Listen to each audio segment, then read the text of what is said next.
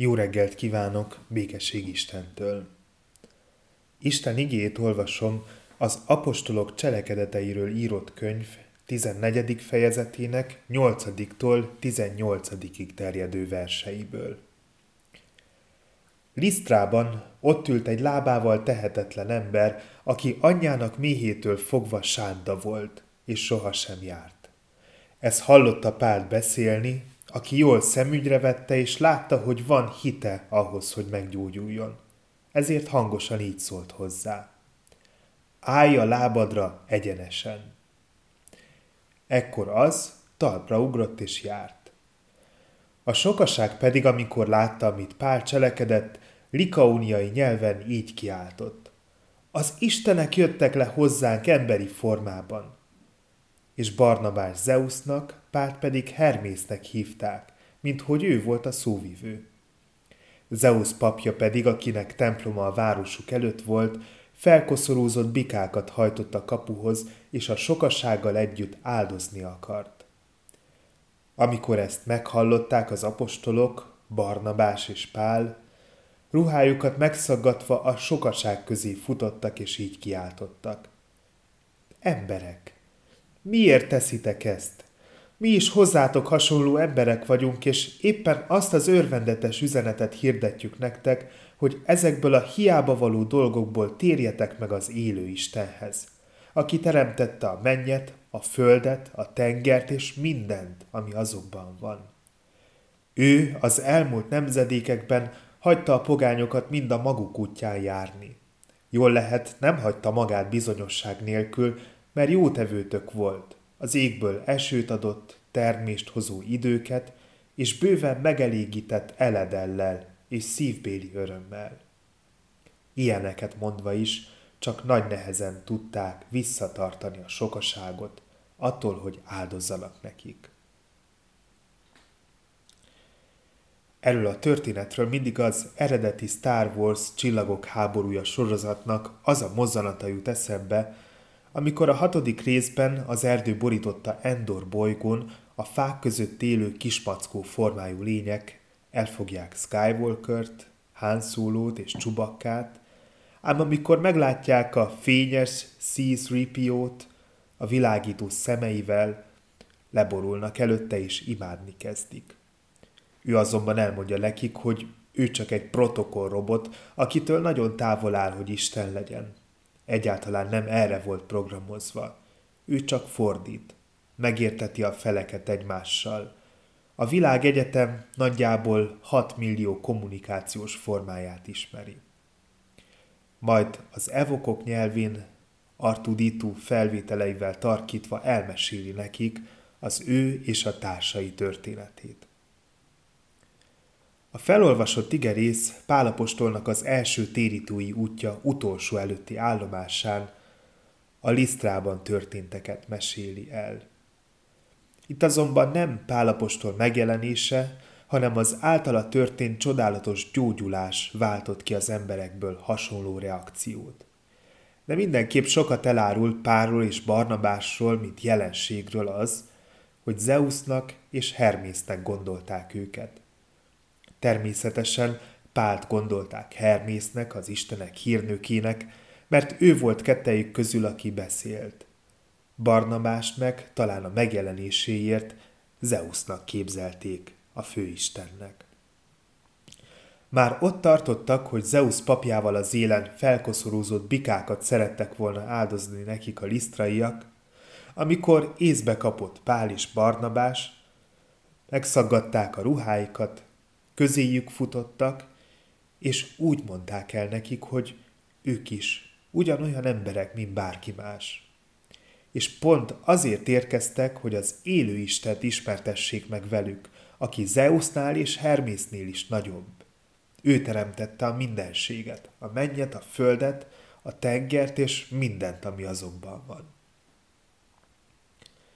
Biztos vagyok benne, hogy az Istent nem ismerők körében is élnek értelmes, gondolkodó emberek.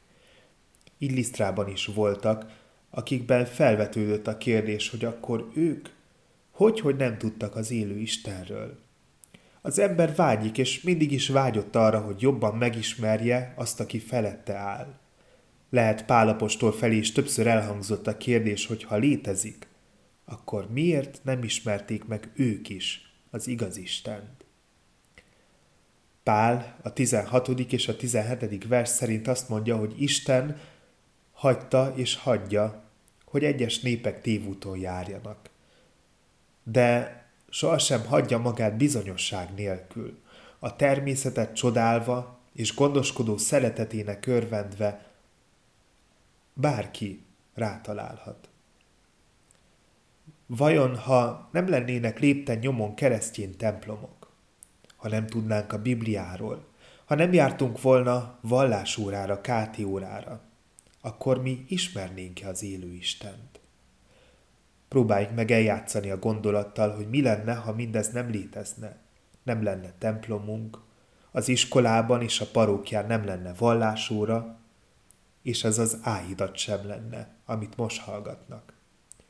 Úgy gondolom ebben a kontextusban számunkra is valódi meglepetés volna a felismerés, hogy létezik valaki, aki mindennél nagyobb, amit mi imádunk a Földön, és aki csodákat visz véghez a szemünk előtt. Azért is jó, ha eljátszunk ezzel a gondolattal, mert már megszoktuk azt, hogy ő van.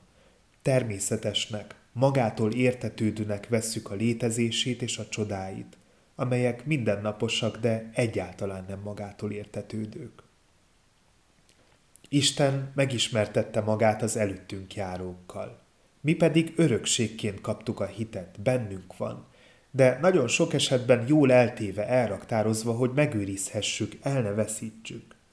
Körbebástyázzuk a hitet, rendszerbe zárjuk, ami egyrészt jó, mert megóva tévegéstől, másrészt azonban akadályoz abban, hogy szabadon éljük meg, és örülni tudjunk neki. Ahhoz, hogy szabadon éljük meg, és örülni tudjunk neki, elő kell vennünk onnan, ahol porosodik, és nyilvánvalóvá kell tennünk mindenki számára, hogy van nekünk. A hitnek élő hitté kell válnia bennünk, amely részesévé tesz minket Isten és ember közös történetének. Ellenkező esetben ugyanannyit fog érni, mintha nem volna. S ha nem él, akkor nem is tudjuk továbbadni, átörökíteni. És akkor majd az utánunk jövők a lisztraiakhoz hasonlóan majd amiatt értetlenkednek, hogy Isten hagyta őket is a maguk útján járni anélkül, hogy megismertette volna magát velük. Mi pedig szégyenkezünk majd ott, ahol leszünk, mert a mi dolgunk lett volna, hogy tanítsunk róla. Pálon és Barnabáson keresztül Isten csodát tett. Lisztrában ez a csoda indította el a város lakóit Isten felé megbolygatta a mindennapi életüket, hiszen lehet még sohasem történt náluk csodálatos gyógyulás, vagy lehet nem vették észre, esetleg másnak tudták be, amikor hasonló tapasztaltak. Arra, amit beteg polgártársuk gyógyulásakor éltek át, próbáltak egy hagyományaikban gyökerező választ adni. Pált és Barnabást Isteneknek gondolva áldozatra készültek. Ők azonban, ahelyett, hogy magukra vették volna az Isten szerepet, az élő Istent magát igyekeztek megismertetni a város lakóival. Amikor valami csodálatos, megmagyarázhatatlan dolog történik, bármilyen apróságról is legyen szó, nyitottabbakká, fogékonyabbakká válunk az igére, az evangéliumra. Mi is Hagyományainkban gyökerező választ adunk, de ez a válasz, hála mindenhatónak hozzászóló imádság szokott lenni. És ilyenkor egy kis időre egészen másképp gondolunk Isten jelenlétére, mint a többi napon. De csodák csak ritkán történnek, és legtöbbször váratlanul, anélkül, hogy számítana rájuk az ember. Kérdés, hogy tudunk-e hinni csodák nélkül is? Hogyan éljük meg a hitünket, amikor napokon, heteken, sőt, néha éveken keresztül semmi érdekes nem történik velünk, nemhogy valamiféle csoda. Tud-e még az újdonság erejével hatni ránk Isten igéje? Meg tudunk-e nyílni előtte, rádöbbenve arra, hogy ő van és jelen van? Mi, akiket a bizonyságok így nagy fellege vesz körül, mi, akik már olyan sokat tudunk róla és Jézusról, készek vagyunk-e arra, hogy még többet megismerjünk belőle? Imádkozzunk azért, hogy nyitottá váljon a szívünk, s néha tudjunk egy-egy kicsit távolabbra is látni annál, amit biztosan tudunk. Istenről való biztos ismeretünkre alapozva kutassuk az ő végtelenségét. Próbáljuk megérteni mindazt, amit megértenünk enged. És örvendjünk a bizonyságoknak, amelyek róla tanúskodnak.